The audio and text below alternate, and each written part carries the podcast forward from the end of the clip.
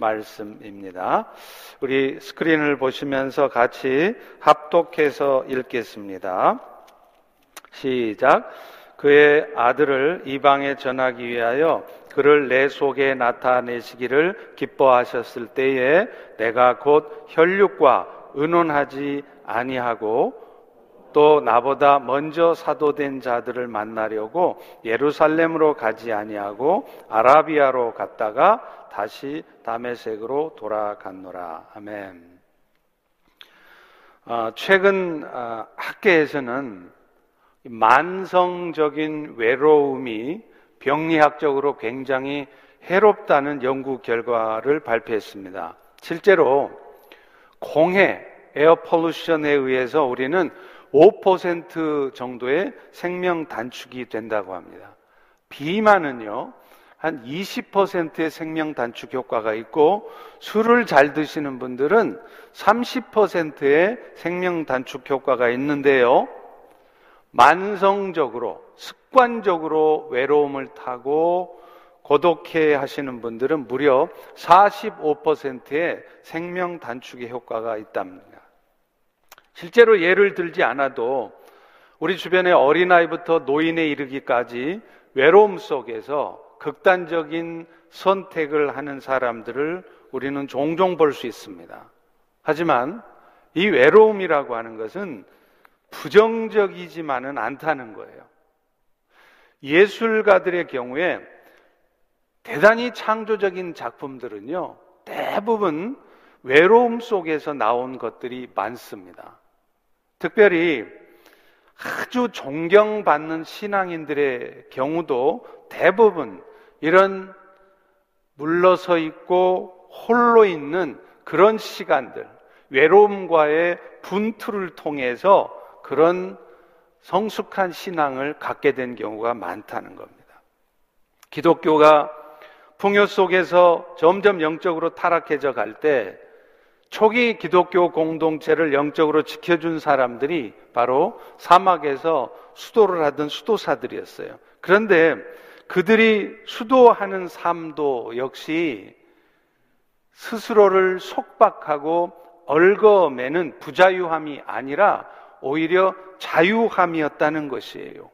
홀로 물러나 있으면서 수도하는 삶을 갖지 않았다면 그들 역시도 외부적인 자극에 흔들리고 또 거기에 사로잡혀서 고갈된 삶을 피곤한 삶을 살았을 것이 뻔하기 때문인 것입니다. 그런 의미에서 오늘 우리가 살펴보려고 하는 물러섬이라고 하는 주제는 단순히 사람들과 구분돼서 홀로 있는 상태를 말하는 것이 아니라 그런 과정을 통해서 외부적인 자극, 세상의 유혹으로부터 물러서 있는 것을 의미하는 것이고 또 나도 모르게 가질 수밖에 없는 세상의 집착으로부터 분리되는 것을 의미한다는 것입니다.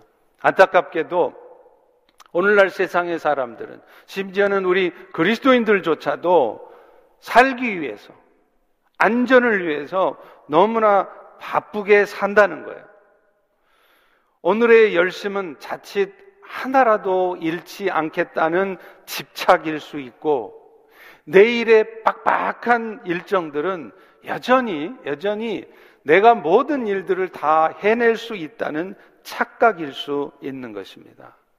오늘 우리가 살펴보려고 하는 이 본문의 말씀들은 우리의 삶 속에서 잠시라도 세상과 떨어져서 집착으로부터 떨어져서 거하는 삶이 왜 필요한 것인지 또 그런 삶을 통해 그런 시간들을 통해 우리는 어떤 모습으로 살아갈 수 있는지를 우리에게 말해 줍니다. 오늘 본문의 이야기 이 사도 바울은요. 신약 성경의 3분의 1을 기록하고 또 평생을 선교적인 삶을 살았던 사람이에요. 그런데 이런 바울도 그의 삶의 출발, 구체적으로는 사역의 출발은 홀로 거했던 독거의 삶이었다는 거예요. 세상과 분리되고 스스로 혼자 거하는 삶의 시간을 가진 이후에 그의 삶이 급격하게 변했고 사역을 본격적으로 할 수 있었다는 거죠. 오늘 본문 갈라디아서 1장 16, 17절에 보십시오. 그의 아들 예수 그리스도를 이방에 전하기 위해서 그를 내 속에 나타내시기를 기뻐하셨을 때에 내가 혈육과 의논도 안 하고 그 중요한 일을 가족들과 얘기 안 하고 또 나보다 먼저 사도된 훌륭한 선배 목사님들 있는 예루살렘으로 가지도 않고 먼저 아라비아로 갔다는 거예요. 바울이 이방인들에게 복음을 전하는 사도가 되는 과정에서 하나님께서 하신 일은 가장 먼저 바울로 하여금 사도들을 만나게 하는 게 아니라 이 중대한 문제를 가족들과 진지하게 토론하게 만든 것이 아니라 먼저 사람들로부터 분리되게 하셨다는 겁니다. 그는 이것을 혈육과 의논하지 않고 또 구태여 예루살렘에 있는 사도들을 만나러 가지 않고 대신 아라비아로 갔다는 것으로 설명을 합니다. 여기서 그가 갔다고 하는 이 아라비아는 매우 광범위한 지역입니다. 그래서 성경학자들도 정확히 그곳이 어딘지는 알지 못합니다. 다만 그가 돌아갔다고 하는 사진에 보면 제일 위에 나오는 다메색이 있죠? 다마스커스. 그 다메색에서 그리 멀지 않은 그 언덕이었을 것이라 추측합니다. 어쩌면 바울이 말한 이 아라비아는 특정한 지역을 의미하는 것이 아니라 세상의 삶과는 구별되어 있는 때로는 쓸쓸하고 고독하지만 광야와 같은 그런 삶을 상징적으로 표현한 것일 수 있습니다. 어찌되었던 바울은 담의 세계에서 예수님을 만남으로 해서 그의 삶의 방향이 완전히 바뀌었어요. 세상을 향해서 열심히 가던 바울이 주님을 만나고 나니까 이제는 세상이 아니라 주님을 향한 삶으로 바뀌었던 것입니다. 그런데 그렇게 예수님을 만났다고 그래서 한 번만에 곧바로 바울의 삶이 완전히 뒤집어진 것은 아니었다는 거예요. 그래서 하나님은 바울로 하여금 그 계시의 말씀들을 더 깊이 이해하고 특별히 그 말씀들이 바울의 삶에도 구체적으로 나타나도록 하기 위해서 또 다른 시간을 갖게 했던 것입니다. 그리고 그런 시간을 위해서 바울이 보냈던 장소는 세상의 것들과 또 심지어는 사람들로부터도 분리되는 그런 곳이었습니다.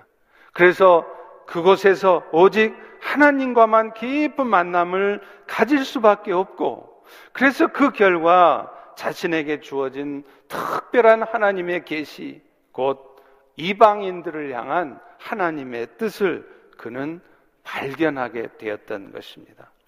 다시 말하면 도움을 받기는 커녕 구원할 영혼조차 없는 광야로 하나님은 그를 내몰아서 그로 하여금 세상의 모든 집착, 세상살이에 열심을 내고 있는 그 삶으로부터 물러나서 성령님과 깊은 영적 대화를 나누게 한 것입니다. 그래서 그런 시간들이 결국은 바울로 하여금 평생을 뒤도 돌아보지 아니하고 오직 주님만을 향해서 헌신하며 수고하다가 마침내 마침내 순교의 제물로 자기의 몸을 드리게 하는 원동력이 되었다는 것입니다. 그에게 있어서 아라비아는 세상의 집착으로부터 벗어나 하나님과 홀로 독대하는 물러섬의 장소였고 세상의 영혼들을 환대하기 원하시는 하나님의 뜻을 붙드는 곳이었습니다. 자, 그런데요. 이런 시간들은 우리 인생에 한 번으로 끝나는 것이 아니었다는 거예요. 그리고 그런 시간들은 때때로 내 스스로의 결단으로 이루어진 자발적인 분리나 격리가 아니라 비자발적으로 하나님께서 강제적으로 어쩔 수 없이 갖게 하는 그런 시간들이 있다는 것입니다. 대표적인 예가 사도 바울이 빌립보 감옥에 투옥되는 일이었습니다. 사도행전 16장에 보면 그는 빌립보에서 복음을 열심히 전하다가 그러니까 주의 일을 열심히 전하다가 감옥에 갇힙니다. 내일 일을 알 수 없는 깊은 감옥에서 바울은 그야말로 세상과 완전히 분리된 시간을 가질 수밖에 없었죠. 그런데 이것은 분명하게 하나님께서 하신 일이었다는 거예요. 바울이 선교를 지혜롭지 못하게 해서 부주의해가지고 겪게 된 일이 아니었다는 것입니다. 그러니 바울도 얼마나 억울하고 답답했겠습니까? 그는 그저 귀신에 쓰여서 점을 치는 여종에게서 귀신을 쫓아내준 것밖에는 한 것이 없습니다. 그런데 그것 때문에 어떻게 보면 하나님이 기뻐하시는 일을 한 그 일 때문에 억울한 누명을 쓰고 지금 감옥에 갇혀 있는 것이에요. 바울 역시 어쩌면 그곳에서 사역을 더 이상 할 수 없는 것은 물론이고 이제 자기 인생을 생명을 삶을 마감해야 될지도 모른다는 두려움과 안타까움이 있었을지도 모릅니다. 당연히 그렇지 않겠습니까? 바울은 속으로 생각했을 거예요. 하나님, 내가 죽는 것도 죽는 거지만 내가 해야 될 일이 태산인데 왜, 왜 하필 저를 이곳에 갇히게 하십니까? 더 많은 곳을 다니며 더 많은 사람들에게 복음을 전해야 할 텐데 왜 저를 꼼짝도 못하게 이렇게 묶어놓고 계십니까? 그런 생각을 했지 않겠습니까? 그러나 그 상황 속에서 벗어나려고 하는 어떤 시도도 할 수도 없었고 소용도 없었습니다. 그야말로 아무것도 할 수 없는 상태에 빠진 것이죠. 그는 결국 이 깊은 감옥에서 다시 한번 모든 것을 내려놓을 수밖에 없었어요. 내가 지금까지 나름대로 내려놓고 살았다고 내 나름대로는 포기할 것 포기하며 살았다고 자부하고 살았는데 하나님 아직도 내가 포기하지 않은 게 있었군요. 이제 정말 다 내려놓습니다. 그렇게 모든 것을 내려놓고 주님을 바라보며 주의 은혜를 구할 수밖에 없었다는 거예요. 사도행전 16장 25절에 보면 그렇게 세상과는 완전히 격리된 채로 절망 가운데 주님을 바라볼 수밖에 없었던 바울의 모습을 이렇게 쓰고 있습니다. 한밤중에 바울과 신라가 기도하고 하나님을 찬송함에 죄수들이 듣더라. 깊은 감옥에서 어쩌면 억울한 자신의 현재 상황을 불평하고 하나님을 원망할 수도 있었겠죠. 아마 저 같았으면, 아마 어쩌면 여러분 같았으면 그랬을지 모르겠습니다. 주님, 내가 뭘 잘못했습니까? 오직 주를 위해서 평생을 헌신하며 이래 살아왔는데 왜 내 삶에 이런 일이 터집니까? 그런데 그는 주님과 그 깊은 교제 시간을 통해서 결국에는 결국에는 이 모든 것이 하나님이 하신 일이라는 것을 깨달을 수 있었고 그래서 오히려 그런 절망적인 상황 속에서도 말도 안 되게 하나님을 찬미할 수 있었어요. 죄수들조차도 그런 바울의 모습이 이해가 안 가는 것입니다. 그래서 바울이 하는 기도 소리, 찬송 소리를 귀 기울여서 listening to them 귀 기울였다고 하지 않습니까? 그런데 여러분 그때 마침 무슨 일이 벌어집니까? 갑자기 지진이 나서 감옥 문이 열리는 거예요. 그런 일은 상상도 할 수 없는 일이 뜻밖의 기가 막힌 역사가 일어난 것입니다. 그리고 바울은 감옥문이 열렸어도 다른 죄수들처럼 다 뛰쳐나가지만 바울은 도망가지 않았습니다. 감옥에 그대로 남아 있었죠. 그래서 바울로 말미암아 간수와 그의 가족의 영혼이 구원되어지는 역사가 있게 됐던 것입니다. 결국 하나님께서는 바울로 하여금 세상과는 분리된 상태에서 그것도 내일 일을 도무지 알 수 없는 그런 절망적인 상태로 몰고 가심으로 해서 다시 한번, 다시 한번 철저하게 모든 것을 내려놓게 하신 것입니다. 그래서 오직 자신의 인생에 있어서는 자신의 삶의 주인, 생명의 주인 대신 주님만을 바라보게 하신 것이었어요. 여러분, 그런 상황에서 무슨 계획이 필요하겠습니까? 내가 앞으로 비즈니스를 어떻게 하고 이 감옥만 나가면 비즈니스를 어디서 어떻게 무엇을 하겠다. 그런 계획이 무슨 의미가 있냐는 거예요. 세상을 향한 아직도 포기하지 않았던 욕심이 그 무슨 의미가 있었겠습니까? 바울은 그 상황에서 모든 것을 포기할 수밖에 없었어요. 다 내려놓고 오직 주님만이 자신의 삶의 전부이며 그 어둠으로부터 자신을 건져줄 수 있는 분은 오직 주님이라는 생각을 갖게 되었지 않겠습니까? 그리고 결국, 결국 주께서 정말로 자신을 건져주시는 것을 경험했고 무엇보다도 생각지도 못한 간수의 영혼이 구원되어지는 역사를 경험했다는 것입니다. 사랑하는 성도 여러분, 오늘 우리의 삶에도 종종 이런 시간들이 있습니다. 내가 원하지 않는데도 절대로 그런 일은 벌어지지 않았으면 좋겠는데도 내 삶에 종종 어쩔 수 없이 세상과는 분리되는 세상의 것들을 포기할 수밖에 없는 그런 절망적인 상황이 온다는 것입니다. 제가 처음 예수님을 믿을 때도 그랬습니다. 세상 열심히 살고 있는 저에게 어느 날 갑자기 생각지도 못한 질병이 찾아와서 원인도 모르는 병 때문에 사오일을 사경을 헤매고 그래서 내일 죽을지도 모르는 그런 상황이 처해졌을 때 저는 비로소 깨달았습니다.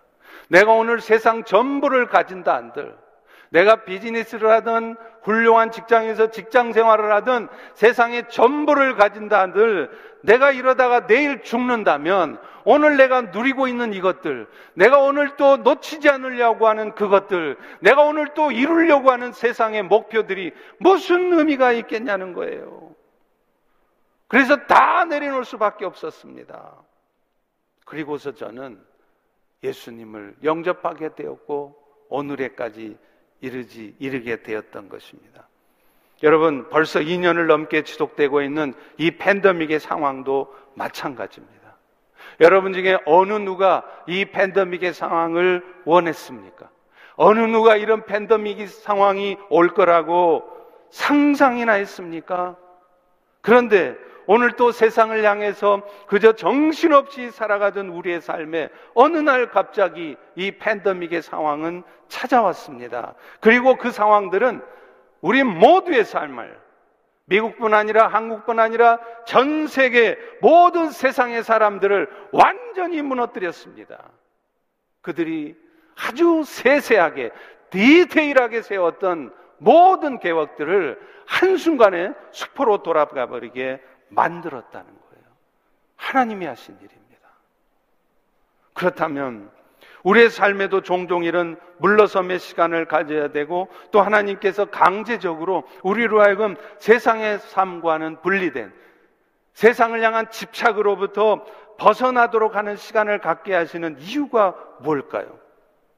그런 독거의 시간을 분리되는 어쩔 수 없이 분리될 수밖에 없는 시간을 통해서 궁극적으로는 세상을 향한 하나님의 뜻을 이루기 위해서 오늘 우리의 삶이 단순해지기를 원하신다는 것입니다. 오늘 또 우리는 세상을 향한 욕심을 포기하지 못한 채로 열심히 살아야 된다는 핑계로 몸을, 몸을 망가뜨리면서까지 그저 열심히 세상의 것들을 모으기만 힘쓰고 있을 때 하나님은 우리에게 단순한 삶을 연습하도록 하기 위해서 우리의 삶에 강제적으로 그런 분리의 시간들을 주시는 거예요. 그래서 결국은 우리로 하여금 우리의 시각을, 우리의 삶의 초점을 내 눈앞에 보여지는 비즈니스에만, 내 삶의 초점을 내가 마음속에 포기하지 않고 있는 욕심 많은 그런 세상의 것이 아니라 세상을 섬기는 삶으로 살아갈 수 있도록 하기 위한 거라는 겁니다. 실제로 그런 하나님의 의도를 잘 알았기 때문에 자기들 스스로 독거하는 삶을 살았던 수도사들이 있지 않습니까? 그래서 그들이 이 독거하는 삶을 살면서 철저히 훈련한 게 뭔지 아십니까? 가장 먼저 그 수도사들이 훈련했던 것이 삶의 단순성이었어요. 우리는 너무나 복잡하게 살지 않습니까? 집에 가보아도 웬 살림살이들이 그렇게 많은지요. 그러나 수도사들은 그런 자발적인 독고의 삶을 통해서 가장 먼저 단순하게 살고자 노력했다는 거예요. 너무나도 초라하고 단촐한 방에서 살았고요. 그 수도를 하는 방 안에는 갈대로 만든 매트 하나, 테이블만 있었습니다. 먹는 것도 단순하게 먹었습니다. 몇 주 전에도 말씀드렸던 것처럼 그 사막의 수도사들은 우리의 오늘날 먹는 것에 비하면 가혹한 것이었어요. 마른 빵 몇 조각이 그들의 하루의 식사 양의 전부였던 것입니다. 여러분, 렘브란트라는 화가를 아실 것입니다. 이분은요, 크리스찬이었어요. 개신교인이었습니다. 그래서 이분은 이 렘브란트는요, 사람들의 자화상을 많이 그렸다고 그래요. 저도 뭐 잘 모르겠어요. 그런데요, 이분은 크리스찬이다 보니까 개신교인이다 보니까 카톨릭에서 말하는 소위 성자들 있잖아요. 세인트 누구누구 하는 거. 그런 성자들의 자화상은 절대 안 그렸대요. 그런데 유일하게 카톨릭의 성자 중에 딱 한 사람 그린 사람이 있는데 그 사람이 바로 성 프란시스, 프란체스코입니다. 오늘날 프란시스의 이름을 딴 것들이 많죠. 여러분 잘 아시는 샌 프란시스코. 그게 이 성 프란시스를 추모하는 마음으로 도시 이름을 지은 겁니다. 이 프란시스코가 살던 시대에는요, 12, 13세기경인데, 이때 마침 화폐 경제가 활성화되던 시기였어요. 그래서 돈이 많은 상인들은 영주들이나 귀족들에게 대항하기 위해서 그 돈을 가지고 힘을 기르던 시대였는데요. 이 성 프란시스가 그때 가장 부요한 상인의 아들이었다는 거예요. 옷감 장사의 아들이었습니다. 그런데 그는 돈이 너무 많다 보니까 오히려 방황을 했어요. 방탕한 삶을 살면서 방황하다가 정체성의 혼란을 겪고 살고 있었던 겁니다. 그럴 때 하나님이 그를 찾아가십니다. 그래서 성 나미아노 성당에서 하나님의 음성을 들어요. 프란시스코야, 무너져가는 대교회를 세우거라. 그는 하나님의 음성을 듣고서 모든 것을 버리고 수도사가 되었습니다. 그러면서 그는 수도사가 되면서 이런 말을 했대요. 이제부터 나의 아버지는 부자인 피에트로가 아니라 하늘의 하나님이시다.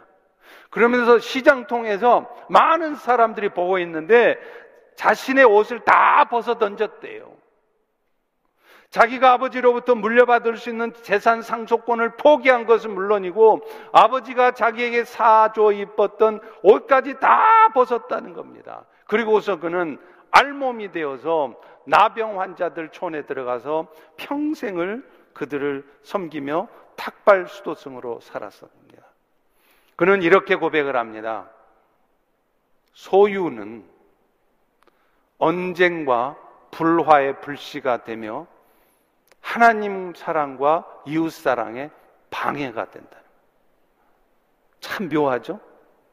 소유가 말다툼과 가족 간의 불씨가 된다는 거예요. 그렇잖아요. 소유가 하나님을 사랑하는데 이웃을 사랑하는데 방해가 된대요. 참 아이러니한 말 아닙니까? 여러분 어떤 생각을 하세요? 여러분이 왜 돈을 많이 벌려고 하시죠? 종종 여러분은 그런 얘기 합니다. 제가 돈 많이 벌어갖고요. 저 잘 먹고 잘 살자는 게 아니고요. 하나님을 위해서 어려운 사람 도우려고 돈 많이 벌려고 해요. 그렇잖아요. 맞는 말이죠. 세상을 환대하는 삶을 살려면 소유가 더 많아야 될 것 같은데 프란시스는 있는 소유도 다 던져버리고 오히려 오히려 소유가 방해가 된다고 말을 하는 겁니다. 그런데 여러분 정말로 그렇습니다. 실제로 프란시스는 부유한 집안의 상속자로 태어났으면서도 모든 것들을 포기했습니다. 부모로부터 받은 재산을 가지고 더 많은 사람들을 돕고 그래서 더 많은 일을 할 수 있었을 텐데도 말이죠. 그런데 그렇게 자기가 물려받을 수 있는 재산도 다 던져버리고 심지어 옷도 벗어 던진 채로 평생을 나병 환자들과 함께 살았던 프란시스의 삶을 보고서 중세 시대에 수많은 사람들이 죽게 돌이켜졌다는 그가 가진 소유로 많은 사람들을 돕는 것 때문에 수많은 사람들의 영혼 구원의 역사가 일어난 것이 아니라 아무것도 없는 알거지였지만 그런 모습으로도 평생을 이웃을 섬기는 그 사람의 모습 때문에 수많은 영혼들이 축계로 돌이켜졌고 그래서 그의 이름이 오늘 또 이렇게 기념되어져서 샌프란시스코라는 도시 이름이 있는 것입니다. 여러분 사실 알고 보면요. 우리 주님께서도 그러셨더라고요. 세상을 환대하는 삶을 살기 위해서 그분은 이 땅에 오셔서 세상의 것들을 다 모으지 않으셨어요. 기가 막힌 능력의 역사로 사람들을 다 놀래켜가지고 많은 재물을 모으시지 않으셨습니다. 다 버리셨습니다. 장조주 하나님이시면서 자신을 비워서 피조물의 모습으로 입당에 오신 것도 억울할 텐데 십자가에 죽으시되 죄 하나 없으신 분이 죄인처럼 죄의 누명을 쓰고 억울하게 돌아가셨단 말이에요.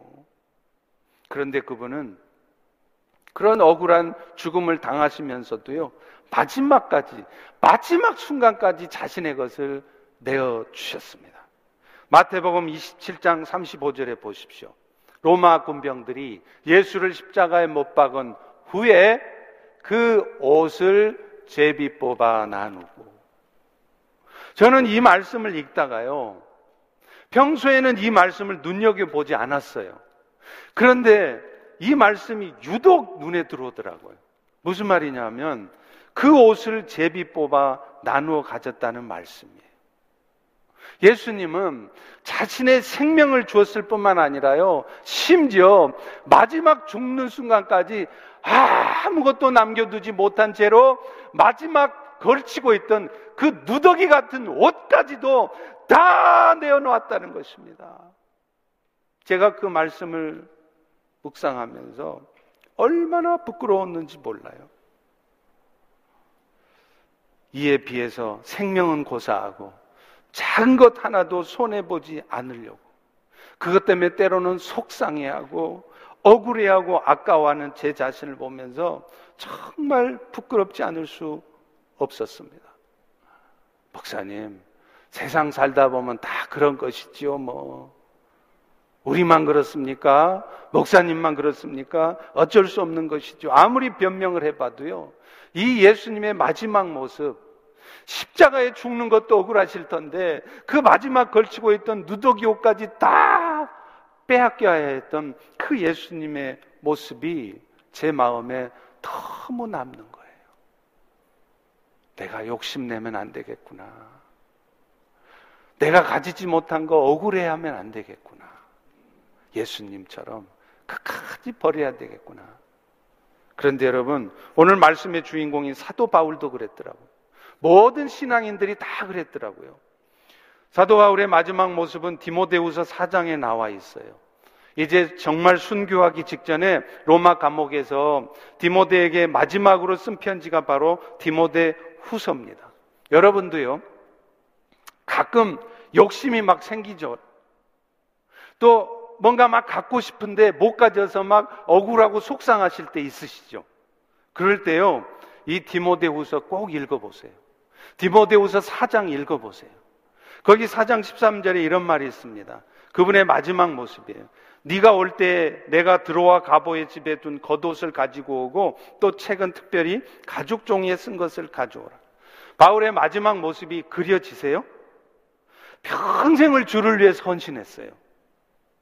그런데 그것 때문에 영웅처럼 대접받고, 아이고, 바울 사도님, 바울 사도님, 그게 아니었습니다. 모든 것을 풍성하게 누리면서 보상, 보상받는 삶을 살기는 커녕, 그의 마지막 남은 것은 겉옷 한 장과 가죽 종이로 쓴 성경책 뿐이었다는 것입니다. 오늘 또 주께서 우리의 삶에도 바울이 지냈던 그 분리의 시간, 물러날 수밖에 없는 그런 시간들을 주셨다면 그것은 다른 이유가 아닙니다. 오늘 우리 모두에게 팬더믹이라고 하는 이런 시간을 주신 이유는 다른 이유가 아닙니다. 우리들로 하여금 다시 한번 세상을 향한 욕심을 버리고 오늘 또 악착같이 어떻게 하면 세상에서 열심히 살아가지고 그것들을 가져볼 수 있을까? 또 혹은 놓치지 않기 위해서 분주하게 살아가고 있는 우리들의 삶을 잠시, 잠시 멈추게 하신 것이라 생각이 듭니다. 그런데 이 물러서는 삶을 통해서 우리가 취해야 될 이 단순한 삶이라고 하는 것은요, 방금 말씀드린 것처럼 그저 욕신적인 차원에서만의 단순함이 아니었어요. 진짜 단순함은요, 내적인 단순함이라는 거예요. 앞서 물러섬의 표본으로 제시했던 사도 바울도요, 궁극적으로는 물질적인 것뿐만 아니라 내적인 단순함을 보여주고 있어요. 그는 빌립보서 4장 11, 12절에 빌립보 교인들로부터 귀한 섬김의 선물을 받아요. 그러면서 이렇게 말합니다. 내가 궁핍하기 때문에 말한 것이 아니라 나는 어떤 형편에 있든지 자족하기를 배운 사람이다. 그래서 내가 비천에 처할 줄도 알고 풍부에 처할 줄도 알아서 모든 일, 배가 부르든지 배가 고프든지 풍부하든지 궁핍하든지 일체의 비결을 배웠다고 말해요. 여러분 이 말씀은요. 바울이 지금 그저 먹을 것, 입을 것에 관해서 말씀한 게 아니에요. 사실 바울은 어떤 상황에 처하든지 일체의 상황을 감사함으로 받아낼 수 있는 삶의 단순성, 내적인 단순성을 터득했다는 것을 보여주고 있는 것입니다. 실제로 오늘 우리 모두의 삶에도 진짜 필요한 것은 육신적인 삶의 단순성도 필요하지만 더 필요한 게 뭔지 아세요? 우리의 내적인 단순함이에요. 사람들은 보통 일이 벌어지면요. 그 일에 대해서 너무 심각하게 생각합니다. 물론 작은 일이라도 심각하게 받아들이며 신중하게 생각하고 대책을 강구하고 이런 삶의 태도가 필요하겠죠. 그런데요, 제가 경험적으로 보면요, 그럴 때도 물론 있습니다. 심각해져야 될 때가 있어요. 그러나 거의 대부분은요, 우리는 너무 자주 심각하게 상황들을 받아들인다는 거예요. 그 심각한 태도가 도움이 되는 경우도 있겠지만 때로는 쓸데없는 근심과 두려움만 가져오는 경우도 많다는 겁니다. 제가 저희 집사람하고 운전을 하면요. 너무 두려워요. 모든 여성분들이 저희 집사람하고 같이 다 그러시겠지만 옆에서 차가 조금만 이렇게 저희 차 쪽으로 달려들잖아요.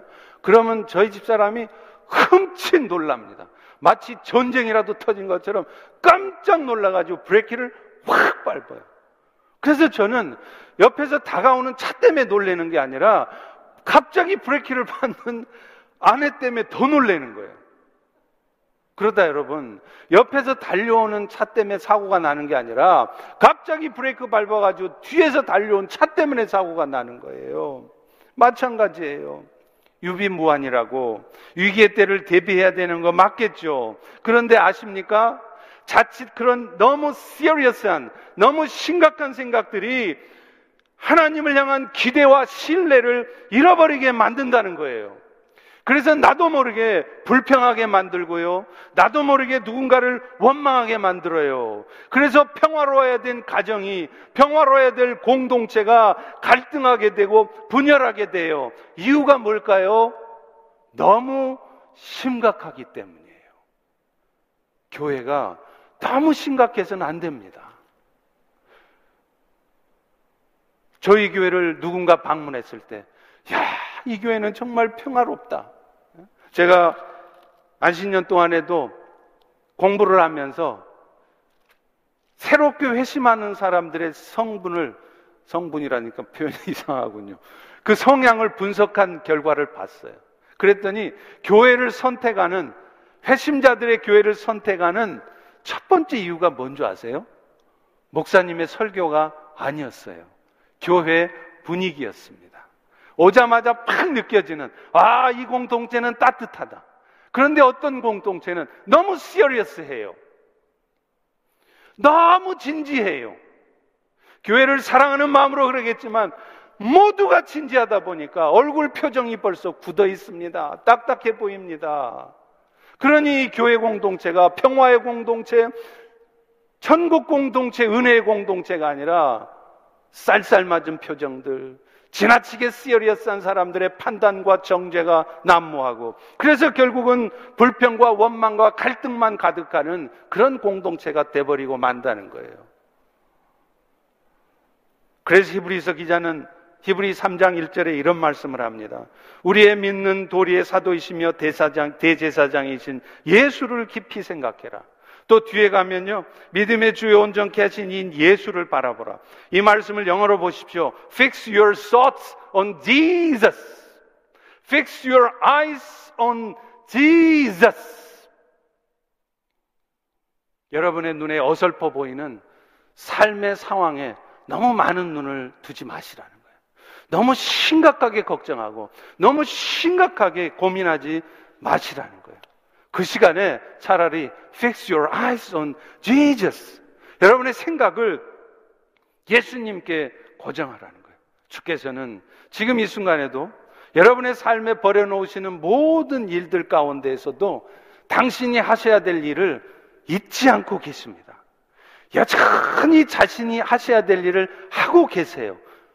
그런데 왜 여러분이 걱정합니까? 왜 여러분이 나서서 심각하십니까? 사실은 다 잘해주고 계시는데 우리가 날린 거예요. 마치 큰일 난 것처럼 심각하게 고민하고 심각하게 걱정해요. 그런데 아십니까? 심각하게 고민해봐야 문제만 더 심각해집니다. 너무 복잡하지 않게 생각하는 것이 오히려 온전한 헌신을 가져오고요. 순종을 가져와요. 저에게 많은 영향을 끼쳐주신 선교사님 한 분이 계신데요. 그분이 한 번은 다른 친구 목사님과 비행기를 탔어요. 근데 비행기 타자마자 승무원이 뭐 영어로 멘트를 하는 거예요. 어나운스먼트를 하는데 쏠라쏠라 하니까 이 목사님이 어이 당신 저 승무원이 지금 뭐라 그러는지 알아? 그러니까 이 목사님 선교사님이 아, 다 알아듣지. 내가 당신 영어 실력을 아는데 알아들었다고? 뭐라 그러는데? 그러니까 이렇게 대답을 하는 거예요. 저게 전부 다 예수 잘 믿으라고 그러는 말이야. 우스갯소리 같지만요. 여러분 실제로 그렇게 사셔야 돼요. 뭘 그렇게 알아듣지도 못하는 어나운스먼트를 막 알아들라고 하십니까? 뭘 알 수도 없는 것들을 막 들이받아 가지고 다 알아내고 다 해결하려고 하십니까? 어설픈 실력으로 함부로 판단하고 어설픈 실력으로 염려, 근심, 원망하다가 갈등이 나고 분열하지 마시고 다 예수 잘 믿으라고 하는 일이야. 하나님이 우리 잘해 주시느라고 하는 일이야. 그렇게 결론을 잡으시란 말이에요. 그래서 이분은 실제 그렇게 살아요.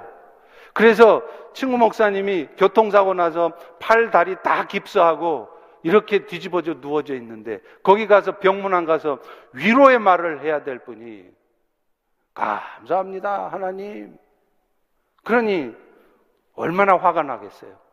아이고 자네 이게 웬일인가 걱정해 줘야 되는데 감사돼요. 교통사고 난 게 감사돼요. 왜 그래요? 결론을 잡고 있기 때문에 그래요. 여러분 이쪽 문이 닫혀지면 하나님은 저쪽 문이 열려지도록 이미 준비하고 계세요. 여러분 걱정 안 하셔도요. 이미 다른 문 열라고 다 준비하고 있어요. 내가 나서서 막 걱정하는 거예요.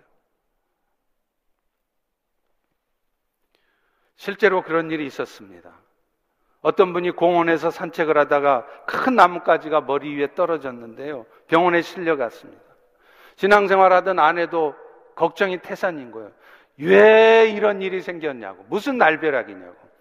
근데 이분이 병원에 실려가서 입원실로 들어갔는데 놀랍게도 그 병실 바로 옆 침대에 평소에 알고 지내던 목사님이 들어와 계셨어요. 오랫동안 알고 지냈어도 평소에는 깊은 이야기를 못 나눠보다가 입원해 있으니까 할 얘기가 없으니까 예수 그리스도의 복음을 전하고 전해 들었고 그래서 거기서 예수님을 영접했어요.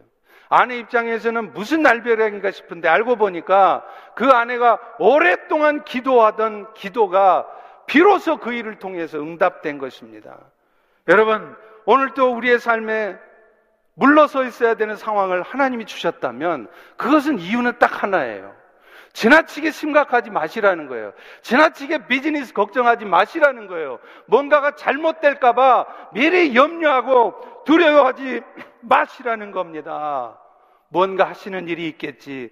이 말부터 뱉어내시고 감사함으로 그 말을 받아보시라는 거예요. 말씀을 맺습니다. 바울도 내가 자족하기를 배웠다고 말한 후에 빌보서 4장 13절에 이런 고백을 해요. 내가 능력 주시는 자에서 내가 모든 것을 할 수 있느니라. 여러분 이것이 내적인 단순성이에요. 자신감의 출발이 나로부터 오는 게 아니라 내 안에 역사하시는 주님, 지금도 나 모르게 내 눈에 보이지 않는 곳에서 일하고 계시는 그 주님을 신뢰하기 때문에 복잡하게 생각하지 않고 복잡하게 말하지 않고 너무 심각하게 살지 않고 평안하게 말할 수 있는 말인 것입니다.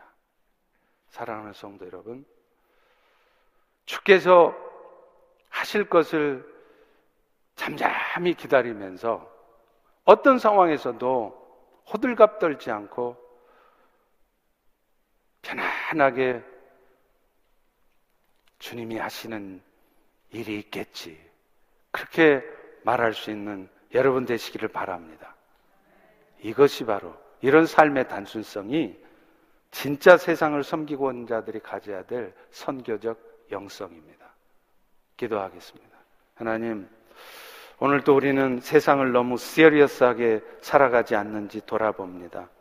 때로는 우리의 삶을 너무 경박스럽게 가볍게 생각하지 않고 진지하게 고민해야 될 때도 있지만 우리는 너무나 자주 너무 심각하게 살아갑니다. 오늘 이 시간 그런 우리의 삶을 다시 한번 돌아보게 하시고 정말로 정말로 주님이 일하심을 먼저 붙들고 단순하게 말하고 단순하게 살아가는 우리 모두 되게 하여 주옵소서 예수님 이름으로 기도합니다. 아멘.